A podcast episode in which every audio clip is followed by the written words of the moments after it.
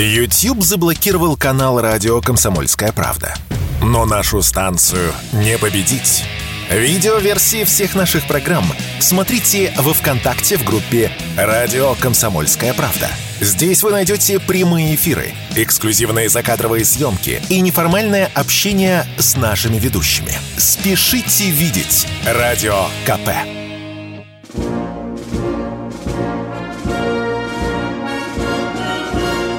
Военное ревю полковника Виктора Баранца. Здравия желаю, уважаемые радиослушатели. Конечно, радио «Комсомольская правда». Мы начинаем очередной выпуск военного ревю на нашем родном радио. С вами, как всегда, два полковника. Один из них Виктор Баранец. А другой из них Михаил Тимошенко. Здравствуйте, товарищи. Страна, слушай. Приветствуем всех радиослушателей, чатланы господина Никто. Громадяне, слухайте сводки Совинформбюро о вашем контрнаступе. Дивись, Микола. Поехали, Виктор Николаевич. Конечно, конечно, мы сегодня поговорим о том, что происходит на поле боя в ходе специальной военной операции. Мы поговорим сегодня о том, что происходит с ГЛОНАССом. Это очень важная система, которая нам нужна. Но если кого-то будет интересовать о том, что Госдума сегодня в первом же чтении утвердила законопроект о повышении призывного возраста с восемнадцати до двадцати одного, с двадцати семи до тридцати, мы попытаемся ответить вам и на этот вопрос. А сейчас быка за рога, дежурный, пожалуйста. Итак. Что такое система глобального позиционирования? Ну, их, вообще говоря, называют навигационные системы в просторечии. У американцев это самое джи пи эс, у нас это ГЛОНАСС. ГЛОНАСС в девичестве ураган. Создавалось исключительно в интересах Министерства обороны. У американцев поначалу тоже. Что из себя представляет? У нас на трех орбитах двадцать четыре спутника, пятый запасной, у них тридцать два, двадцать четыре в работе. Поначалу американцы хотели обойтись двенадцатью, потом восемнадцатью, потом, наконец, все-таки додумались, что надо двадцать четыре. У нас орбиты синхронные, у них асинхронные, но это, вообще говоря, представляет интерес для инженеров в основном, а для нормальных радиослушателей нет. Всех же интересует точность.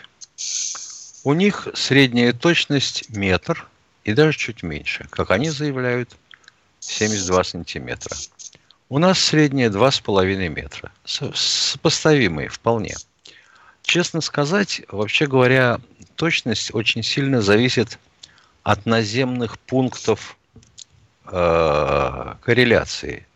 Их называют еще дифференциальными дополнениями. У нас они в основном на территории бывшего Советского Союза, соответственно, России. За рубежом, по-моему, только один, в Бразилии. У американцев гораздо больше.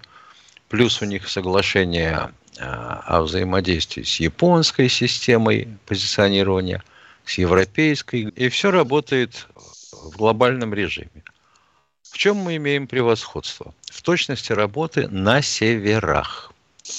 Потому что у нас такая орбита, и мы там имеем точность, превосходящую в разы американскую. Ну, нам интересен этот кусок земли. У американцев несколько иное. Это их дело. А вообще насчет навигации по джи пи эс... Сосед мой по гаражу, капитан дальнего плавания, говаривает, если бы я ей верил... Я бы на полкорпуса сидел где-нибудь под Сингапуром на берегу. Американцы такое дело отключали. Гарантированную точность и вводили помеху. Точность увеличилась до двухсот метров. То есть ты можешь весь выскочить на берег, а думать, что плаваешь в безопасных водах. Ну так вот, при равном примерно по точностным параметрам системах. Какие у нас проблемы? А проблема, честно говоря, одна.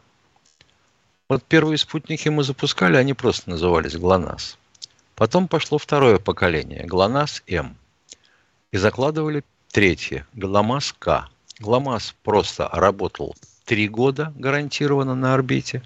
ГЛОНАСС-М семь лет. ГЛОНАСС-К должен работать десять. Но ГЛОНАСС-К запущено всего пять. Почему же? Получается, что спутники с гораздо меньшим ресурсом все еще работают на орбите. Это, конечно, низкий поклон бойцам из Института Решетнева в Железногорске. Это их достижение, честно говоря. А вот в чем же проблема-то? Проблема в комплектующих. Вот в две тысячи четырнадцатом году мы вернули себе Крым, точнее, он вернулся к нам, и сразу же начались санкции, и нам сразу же перекрыли поставку радиоэлектронных компонентов двойного назначения. Ну, в том числе, естественно, гражданской и военной области, космической. И я помню, как последний аппарат К собирали, скребли по сусекам. Он на девяносто процентов состоял из комплектующих импортных. ГЛОНАСС-М состоял на семьдесят процентов. Ну, после этого мы сократили финансирование программы. Часть отдали Роскосмосу, часть программы отдали Минобороны денег. Мол, дел, делайте, что хотите, только поддержите работоспособность системы и, естественно, жизнестойкость спутников. Ну, товарищ Мантуров заявил нам, что к двадцать двадцать третьему году у нас вообще будет не больше десять процентов комплектующих иностранных спутников ГЛОНАССа. Но что-то, похоже, не так. То ли все эти десять процентов уложились в те, в те микросхемы, которые нужны для ГЛОНАССа-К, то ли еще что-то. То ли, как всегда, деньги есть, то есть были, то есть куда-то делись, ядрёна вошь. А вот, да, почему-то чипов немае. Вот единственная проблема для нас на сегодняшний день с системой ГЛОНАСС – это то, что у нас нет комплектующих собственного производства. Мы их должны покупать каким-то хитрым способом через двадцать пятые руки, завозить из-за рубежа и комплектовать нашу спутниковую группировку. Вот в чем проблема-то, если серьезно говорить. Товарищи из Министерства промышленности и торговли, вы бы занялись всерьез производством и выпуском серийных тех чипов, которые нам позарез нужны. А то рассказывать, что мы построили завод и водить медведем какого-нибудь высокопоставленного товарища, который ни сном, ни духом про то, как устроены литографы, почему и сколько там нанометров предел. Вот это не надо. Вы лучше кого-нибудь сводите, того, кто понимает и может дать по башке. Я думаю, сразу прекратится все. А то давайте приватизацию, давайте то, давайте сё. А чего в результате-то? В результате вот так пока. То есть нас ГЛОНАСС вполне устраивает. Тем более, что мы можем работать одновременно с джи пи эс, с Галилео, это все в приемниках есть и позволяет уточнять. До сантиметров дело доходит, если говорить о точности. Но, ребята, давайте смотреть вперед и не закрывать глазки от солнца. А теперь вести с полей. Что-то с контрнаступом не задалось. Возня под Макаровкой продолжается, хотя украинские каналы все заполнены э, жовто-блакитными знаменами. Шо во мы тут подняли над сараем, о, очистили, захватили, выгнали орков, оккупантов. Немає. Единственное, где вы вообще говоря какие-то активные действия предпринимаете, я вижу, это в Махмуте. На северном фланге, вот там, где Берховка на карте, вот это вот вы прямо-таки в полный рост, без поддержки бронетехники, пехотой атакуете. С ума посходили. Видимо, совсем припекло. А на Ореховском направлении, где, в общем-то, было сосредоточено восемь бригад, там выбирать нечего, понимаете? Им надо бить на этом направлении, иначе к Крыму ты никак не выйдешь. Мелитополь и Бердянск не захватишь. Основную дорогу континентальную не перережешь. И вот там вот они как-то жмутся, прутся, кучкуются, получают по голове авиаударами, ударами эр эс зэ о и артиллерии. И вот никак. Дальше, в сторону Купянска и вот севернее по флангу, там бои местного значения. Они не прекращались и шли все время, поползновения, группки, иногда босиком, иногда на бронетехнике. десять-двадцать человек щупают нашу оборону, ищут дырку. Вот пока так выглядит. Полковник Тимошенко доклад закончил. Ждем ваших звонков. Ну что, мы сейчас уйдем на коротенький перерыв, а вы готовьте свои вопросы. Радио «Комсомольская правда». Никаких фейков, только проверенная информация.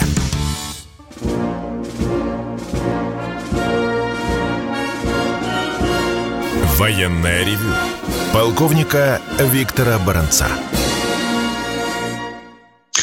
Продолжаем военное ревю вместе с Михаилом Тимошенко и ждем первого звонящего сегодня нам в эфир. Заодно хочу сказать, что увидеть и услышать может каждый из вас, если в поисковике Яндекса забьет «Радио Комсомольской правды», ткнет «Искать» и среди вывалившихся ссылок выберет «Радио Комсомольской правды» вэ точка вэ ка. Это в группу ВКонтакте. Да, здравия желаю. А, а вы нас слышите, уважаемый? Алло? Да, слышу. Позвольте представиться, как это положено. Я полковник в отставке Баранец Виктор Николаевич, военный обозреватель «Комсомольской правды». Рядом со мной полковник в отставке Тимошенко. Так. Мы уже несколько раз звонили в штаб военного округа на вашу горячую линию, вашему оперативному дежурному, звонили в управление кадров. У нас есть серьезная проблема, которая поступает из славного города Майкопа. Вы меня слышите или нет? Да, уважаемый? да, да, слышу, слушаю. Да, внимание. Там в чем вопрос? Еще в апреле двадцать первого года начали набирать, комплектовать мобилизационный людской резерв. По нашим данным или по данным людей, которые жалуются, их там набралось более восемьдесят человек, солдат, офицеров и так далее. Им платят деньги. Вот с тех времен и платят деньги. В апреле этого года они прошли медицинскую комиссию, но никуда они не двигаются. Вы понимаете, люди стыдятся того, что они получают деньги, но не применяют свои силы, свои возможности. Да, что их не назначают ни на какую должность и не отправляют Может... на лето. на линию боевого соприкосновения. Можно передать э, командованию? Человек уже к нам бьется три месяца, уважаемый. Три месяца он стучится к нам. Мы сегодня, спасибо, что вы хоть подняли трубку. Некоторые сразу ее бросают. Можно надеяться, что вы передадите командованию Южного военного округа этот сигнал, а? Ну, я с командованием не работаю. Я по вопросу мобилизации работаю, найти кого-то там в какой-то новой... части. Так, подождите, но передать вы можете человеку, который курирует эту проблему, а? Кому я передам? Я не знаю этого человека, который курирует данную проблему. А что, вы не знаете, кто у вас занимается мобилизационными вопросами в штабе, а? Найдем. Да Это не может вопрос. быть. Уважаемый... Вообще речь идет, речь идет о... о... тех, кто должен войти в состав артиллерийского полка. Майкоп, Майкопа. запомните. Воинскую Давайте. часть не можем называть. Майкоп, Нет, артиллерийский полк. Вы можете, не надо. Вот артиллерийский, артиллерийский полк, полк назов... он там наоборот, вы не называете артиллерийский полк, а назовите, назовите номер воинской не, части. Мы не можем привязывать к Майкопу номер воинской части. Не можем. По известным вам причинам. А может, в Майкопе там два артиллерийских части. Уважаемые, там восемьдесят человек, которые получают деньги. Вот на протяжении уже, я не знаю, больше года тогда получается, если они с двадцать первого года. года. Вы понимаете, угу. это же колоссальная трата денег, а люди так, уже все, деньги, готовы. День, да хорошо, у меня очень много звонков. Да. Деньги получают, но не назначат, никуда их не отправляют или что? Точно да, они, они рвутся э, туда, куда их обучали. С ними только один раз, двенадцать дней э, за это время провели там сборы, постреляли они и так далее. Будьте добры, передайте командованию, уважаемые. Да, на оргмов управление сейчас выйдут, на дежурного да, хотя бы. Да, да. А уважаемые, ради бога, чтобы не подумали, что мы здесь липовые, мы можем вам оставить телефончик. Запишите, пожалуйста, наш телефончик, а? Пожалуйста, а? Давайте. восемь восемьсот восемь восемьсот двести ровно да. девяносто семь ноль два. Это вот как раз телефон «Комсомольской правды». Наше радио комсомол... военного да, ревью «Комсомольская правда». Угу. Все. Спасибо за понимание. Мы восхищены, что вы с нами поговорили. Всего доброго. До Удачи. Свидания. Пока. До свидания. Едем дальше. Поехали.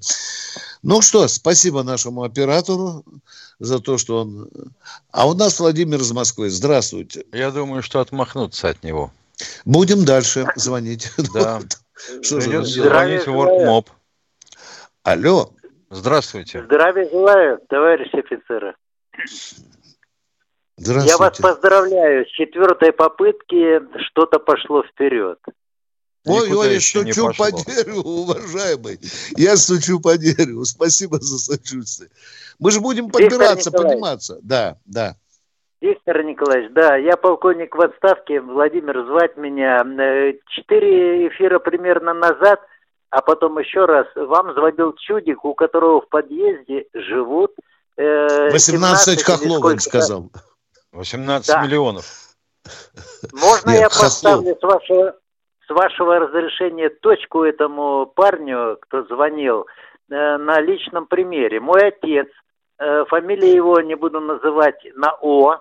Да. Освобождал Прагу, потом громил Квантунскую армию, дважды ранен, потом э, э, два ордена Красной Звезды и куча медалей, а женился на иркутской женщине, девушке э, Галина Николаевна Беляева. Моя фамилия тоже на О. Я тоже закончил в шестнадцать лет десять классов, пошел в военное училище.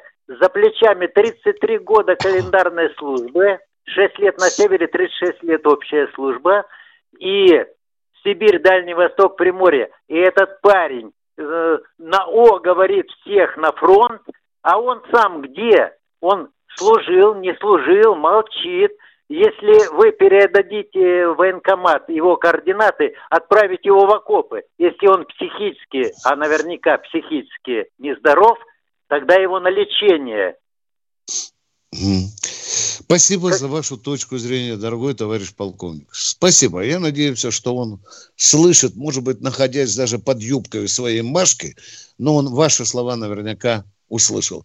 Спасибо. Виктор Николаевич, всего да. доброго вашему эфиру. пять баллов с плюсом. Всего доброго. Вперед. Спасибо. Позванивайте нам, пожалуйста. А мы с Михаилом Тимошенко ждем очередного радиослушателя. И в эфире у нас Татьяна, я понял, да?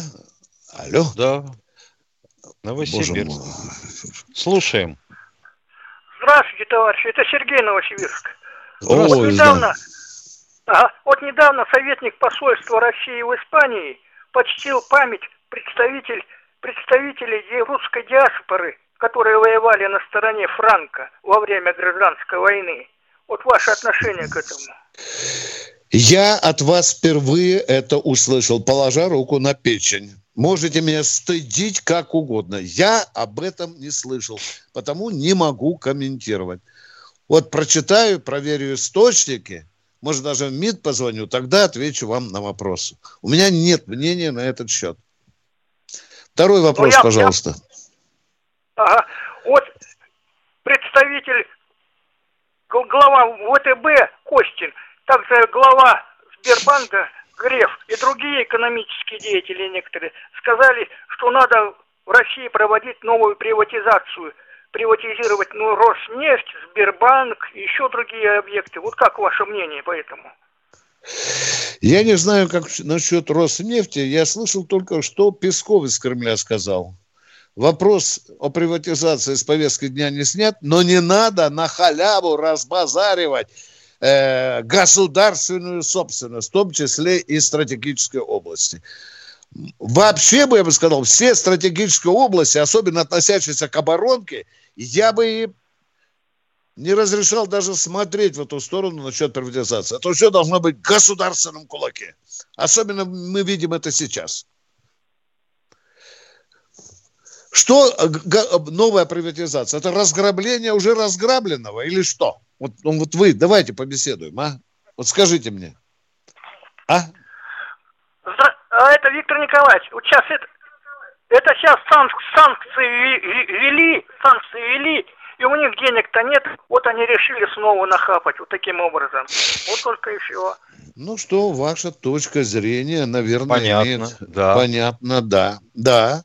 Она, вы знаете, она мне даже симпатична. Возможно, и это так припекло, что появилась возможность еще бабла совковой лопатой на халяву навести.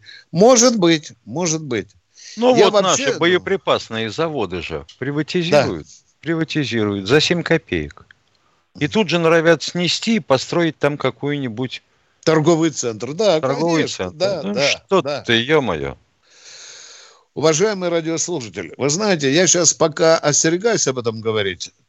Вот закончим специальную военную операцию, я так думаю, что кое-что придется переосмысливать. Я рад, например, что сегодня проверяют Ельцин-центр на его причастность к киноагентам. Наконец-то бабушка проснулась, его величество власть. Наконец-то это гнилое болото шевелить начинают. Я рад, рад. Вот это же... А я думаю, может быть, на следующем году и на девятое мая мавзолей откроют, заслонив стыдливо его синей картонкой. А? Может быть, сюда будем двигаться? Нормально, нормально. Удачи тем, кто занимается... А Владимир Ильич приехал в пломбированном вагоне вместе да. с остальными большевиками. Да не все иноагенты. Да. Так что э, какие-то телодвижения у власти начинаются. Но шевелится буржуазия. Она спешит хапануть свой кусочек, пользуясь вот такими условиями в России. Ну что, да. мы с Михаилом Тимошенко уходим на перерыв. на перерыв. Они видят, что происходит, знают, как на это реагировать, и готовы рассказать вам, что будет. Вот сейчас мы с тобой выйдем из эфира, и такой звонок из г***р. Чуваки, вы там совсем охренели, что ли? Вы что, наши планы падают? Я думал, что звонка-то не будет. Просто сразу свет повяжет на выходе. А ты не бойся. Работа у нас такая опасная. По тонкому льду ходить приходится. А что делать? А что делать? Начинайте день в правильной компании. С понедельника по пятницу в восемь утра по московскому времени слушайте Игоря Виттеля и Ивана Панкина в программе «Что будет?». Честный взгляд на происходящее вокруг.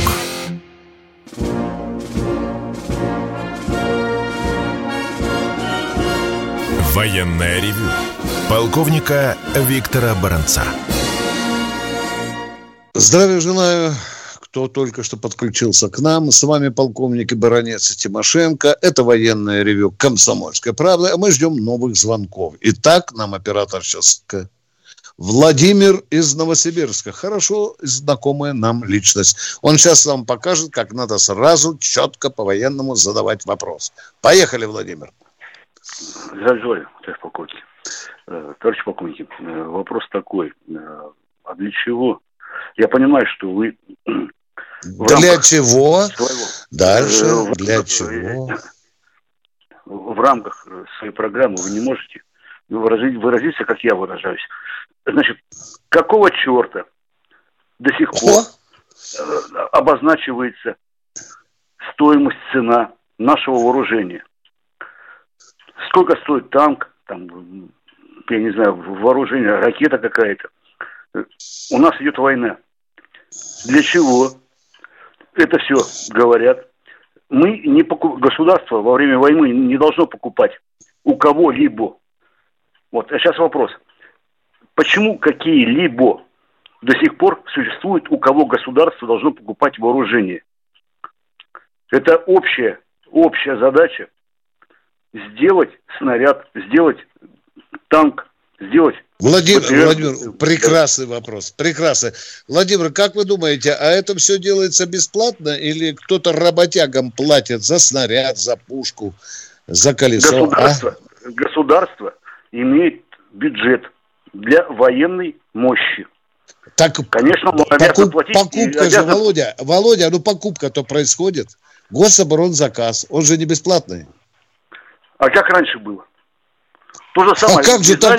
Государство всегда платило за то оружие, которое оно покупало на заводах. Наоборот. Виктор Николаевич, всегда я, я с вами так. согласен. А? Виктор Николаевич, я с вами согласен. Ну, раньше это было. Зарплата, пускай она высокая зарплата, но это не покупка участников. Вот в чем дело-то, Виктор Николаевич. О каких частниках речь идет? О частных фирмах, которые беспилотники делают, Владимир? Тем более им платить надо. Они так бесплатно вам не будут делать, Владимир. Ну, хорошо, Виктор Ильич, пускай это будут частные беспилотники, без проблем. Но самое необходимое, снаряды, вооружение, это должно быть э, заложено в бюджет. И должны стоять люди. Вот как раньше смеялись губернаторы, технари. Да, вот такие должны быть э, директора заводов. А сейчас Владимир, контрвопрос. Скажите, вот рабочий восемь часов простоял у станка тридцать дней подряд. Он как-то должен семью кормить, он за работу свою должен получать деньги, Владимир. Конечно, Виктор Николаевич, он должен еще премиальные получать. Но мы с вами люди да. не маленькие. Он так в чем вопрос тогда? Все, все ему получать. Зарплату снарядами выдавать, что ли? Да почему? Зачем вы про Барта вспоминаете девяностых годов? Снарядами выдавать? Ну, о чем говорите-то? Вот. Зарплата, Михаил Тимошенко, помогите мне разобраться в разговоре. Я тоже, я не могу понять. Я не могу понять, о чем речь идет. Речь, речь идет об, об, об управленческом звене? Михаил Владимирович, речь идет о том, да. что речь идет о том, что государство не должно у кого-то покупать. Об этом всегда говорят. Что стоимость того-то, того-то, того-то стоит столько, столько, столько. Вот о чем разговор. Должен тем, быть план... не менее, тем не менее, гособоронзаказ, гособоронзаказ является заказом на приобретение. И платит за это бюджет. Михаил Владимирович, ну заказ на приобретение, это что, духи или там, я не знаю, мыло? Какая к черту разница? Государство большая. Покупает. Оно, оно не платит. Должно покупать, оно, оно должно а поставлять. Как, а как вы хотите, чтобы оно за это, допустим, не вводило телесные наказания? О, зачем, да что, Володя, ну, сам, ну вы посмотрите, что такое гособоронзаказ. Это деньги? Деньги.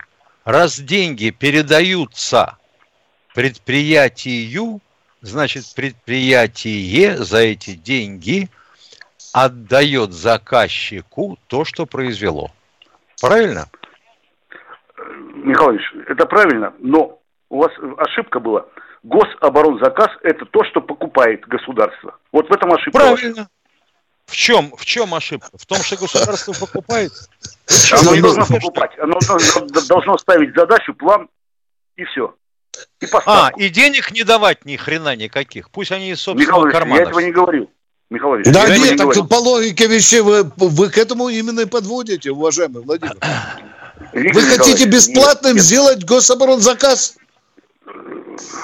Михаил Ильич. Даже у Сталина это не получилось. Владимир, давайте остановимся на том. Надо не май, выпустить... Не майтесь, не майтесь, не майтесь и не ищите там, где не прятали.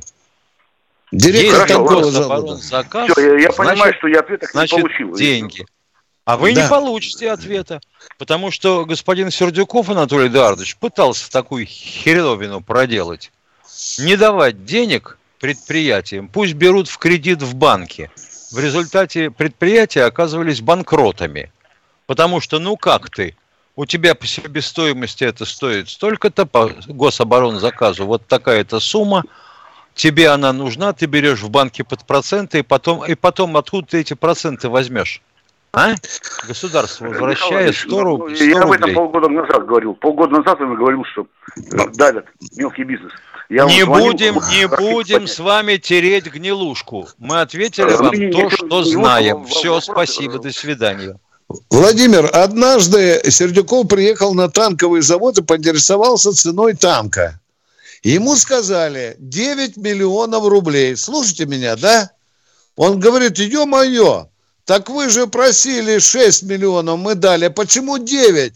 Да потому что, Анатолий Эдуардович, металл подорожал, электричество подорожало, эксплуатация техники подорожала. Вот вам и девять миллионов. Здравствуй, тетя, Новый год, поцелуй меня, кирпич. Вот что было при Сердюкове. Ладно, Владимир, мы, по-моему, разобрались, что бесплатно никто технику боевую производить не будет. Спасибо за конкретный вопрос. До свидания. Кто у нас в эфире? Здравствуйте, Сергей из Нижнего Новгорода. Здравствуйте. Вопрос.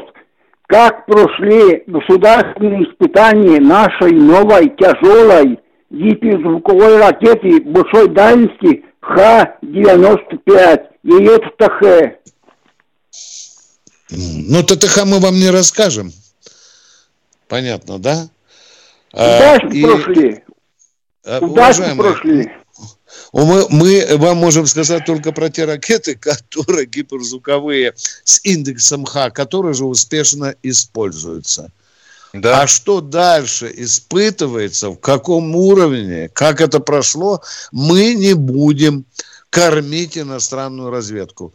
Пусть она Понял, об этом узнает Понял, за одну спасибо. секунду до смерти. Вы поняли меня, да? Чтобы она не успела даже подумать, что это у нас за оружие. Спасибо. Кто у нас в эфире?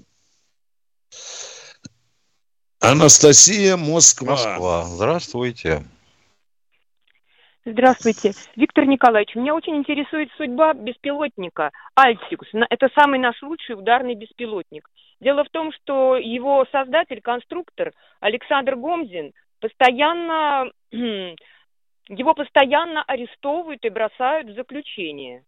Вы знаете вот вообще об этой проблеме? Потом он как бы выходит... А там все, вору... там все воруются, а... только не... кому только не лень. А всегда оказывается Нет, ну, виновным воруют... кто-то. Он. Да, но знаем мы про этот Альтиус. Там черт знает, что творится с ним. Да, уважаемые, там, там дело знаете, обросло там таким такая. толстым слоем варья, да, коррупции там, там и махинаций. Английская, там уже Цветков, владелец какой-то английской фирмы, ОКБ Симонова обанкрочено и продано, понимаете?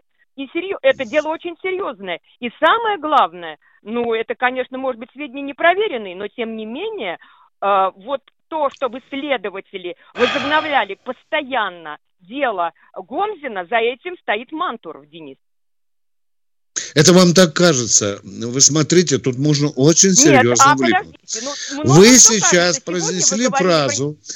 когда нам позвонит завтра от Мантурова пресс-секретарь, скажет, дайте нам телефончик этой дамочки, потому что она да меня фактически давай, обвинила в коррупции. Давай.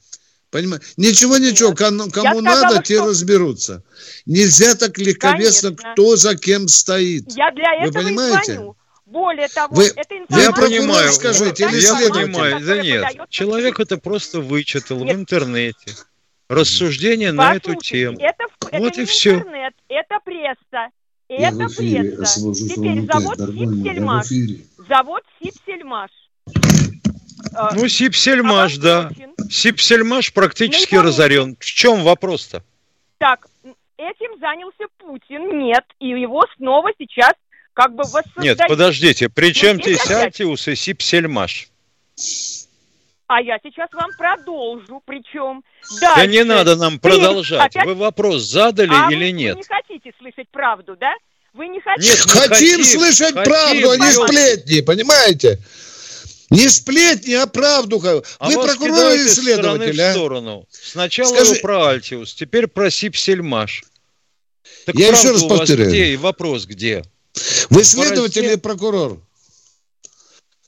Да.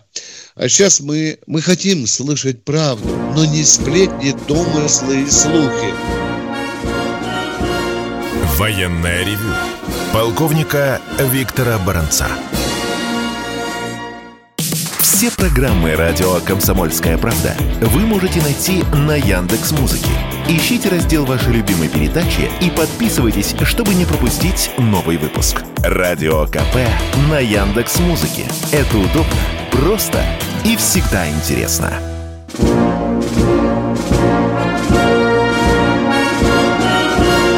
Военное ревю полковника Виктора Баранца.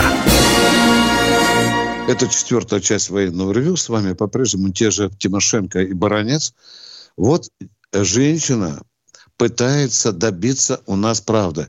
Но, во-первых, нужно по верхнюю губу погрузиться в это дело. Там действительно ситуация очень запутанная. Вы понимаете, что мы не располагаем данными следствия, обвинения и так далее. И судить о том, кто прав, эта женщина, Мантуров или этот главный конструктор, мы не можем столь поверхностно. Вы Виктор поймите Николаевич, нас. Виктор Николаевич, ну что ты хочешь? Я натыкался на шесть, во всяком случае, материалов только я по Альтиусу. И чего там только нет, они все разные. У женщины в голову запала фамилия Мантуров. Она это знает из телевизора. О, вот давай сюда Мантурова ей. Ну, сначала как-то надо выяснить, в чем дело-то. И предъявить э, какие-то доказательства вашим обвинениям. Хотя бы элементарно. Зачем доказательства? А? Вот это Мантуров, правда, Мантуров, я вам давай. говорю, а вы не хотите ее слышать. Да, давайте воронка пошлем к пяти часов утра, чтобы в кальсонах Мантурова подняли с постели и, и, и в, в наручниках отвезли на Лубянку. Кто у нас в эфире? Алло. Ростов-на-Дону у нас. Здравствуйте, Здравствуйте. Ростов-на-Дону, слушаем вас. Это Любовь, Ростов-на-Дону. Да, Я добрый хотела день. бы, Вик... Виктор Николаевич, поддержать человека, который звонил по вопросу приватизации. Все время, последнее время, жирные коты поднимали эти вопросы. А сегодня уже Набиуллина сказала, что нужно продолжить приватизацию. Опять начинают поднимать вопрос по Роснефти. Единственная государственная газонефтяная компания, и ее еще нужно приватизировать. У жирных котов все заморожены счета. Им, видимо, Дорогая, уважаемая Любовь, продолжим, продолжим. Скажите, пожалуйста, она полностью государственная? Просветите меня, я не в нефти э, разбираюсь. Ну, Роснефть все время а? говорят нефтяная. Я, я спрашиваю нефтяная. вас, Любовь, она полностью государственная? Я думаю, что да. А, а, вы думаете, тогда уже... Хотелось продолжайте, бы пожалуйста. Знать. Ну, Давайте, говорят, продолжайте. единственная государственная газонефтекомпания. Ее так mm-hmm. называют. Во главе с Сичиным. Mm-hmm.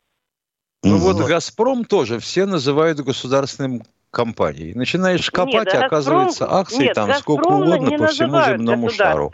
Нет. А вот это единственное. И когда Улюкаева привлекали за взятку, он хотел продать эту компанию.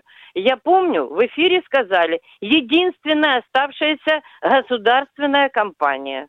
За что он Давайте ответил? мы проверим, э, Любовь, давайте мы проверим и уже более конкретно тогда будем с вами разговаривать. Но ваша мысль основная, понятно, коты зашевелились. Еще не все разворовали, не все приватизировали. Будем приватизировать приватизированное. Ну, государ... ну, министр...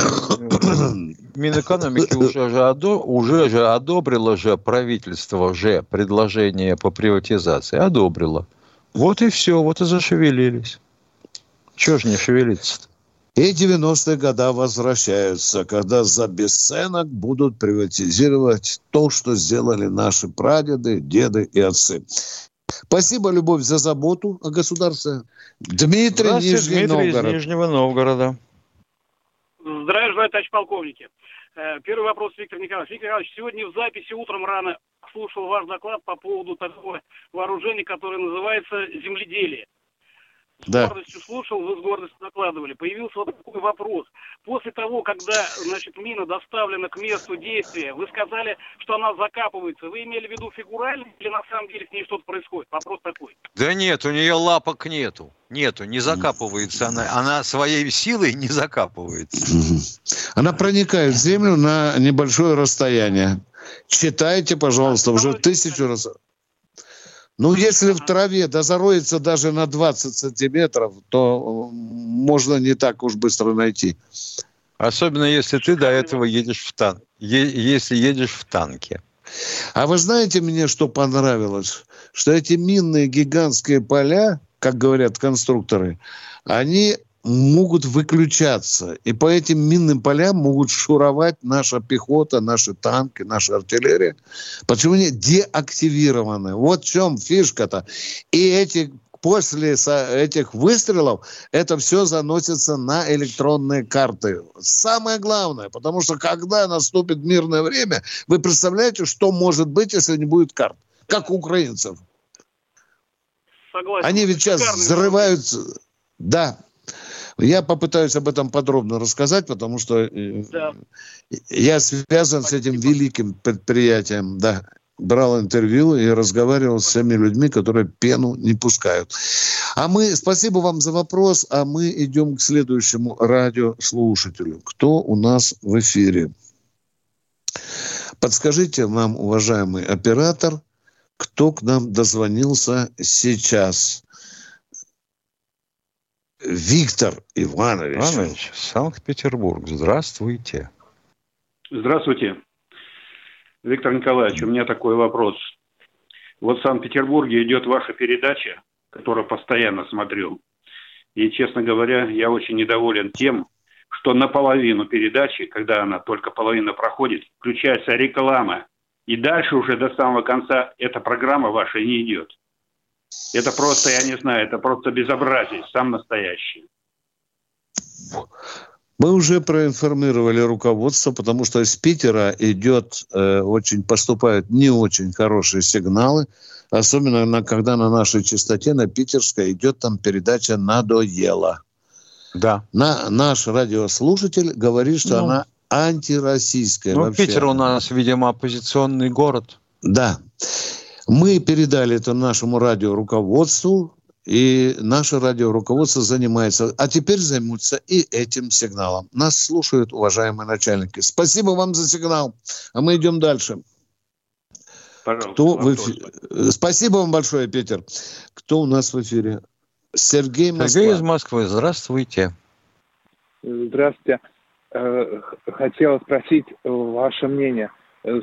Сколько, по-вашему, еще может продолжаться специальная военная операция? Давай тебе, Миша, как намолочу сейчас. От года до десяти. Вас это устроит? Самый, самый такой вот ответ, который вам даст любой начинающий даже политолог. Пока не будут достигнуты цели, поставленные президентом. Но президент тут недавно сказал, что, вообще говоря, цели-то поставлены. Но и там корректировки проходят какие-то. А какие не сказал. Догадывайтесь сами. Сегодня полночи посвятил тому, Миша, чтобы разобраться в термине демилитаризация. Миша, мир трактует по-разному. Там такое количество доказательств и признаков демилитаризации, что черт ноги сломает. Не хватит и двадцать высших образований. Да. Де- что такое демилитаризация? Слово сказано. Да, давайте один звоночек еще примем. Казань, Александр. Здравствуйте, Казань. Здравствуйте, Александр. Здра- здравствуйте, товарищи полковники. Вот у меня вопрос насчет это, разрушенных, битых этих военной техники, танков это, на поле, это, оставшиеся у ВСУшников вот, после боев. Вот это, какие структуры России занимаются утилизацией вот этого, у, у, это самой, как бы, назначки металлолома, и кто будет хозяином, хозяином этих металлоломов? Кто, кто, кто является? Скажите, пожалуйста. Кто уничтожил, тот и будет хозяином. И трофеев, и этих остатков. Есть у нас специальные структуры. В Великой Отечественной войны было создано главное управление, которое занималось да. да, утилизацией это... всех вот этих вот трофеев и сортировкой. Что-то отходило на склады, если это вооружение, а если уж изувеченное, то в печку. Да. Ну, там... А большая часть уходила в музеи, тоже да. попадала и сейчас находится. Я думаю, что в структуре управления Департамента материально-технического обеспечения повторят опыт Великой Отечественной войны. Конечно. И будет у нас трофейное... Прощаемся до завтра, дорогие друзья. Всем хорошего настроения. Пока. Военное ревю полковника Виктора Баранца.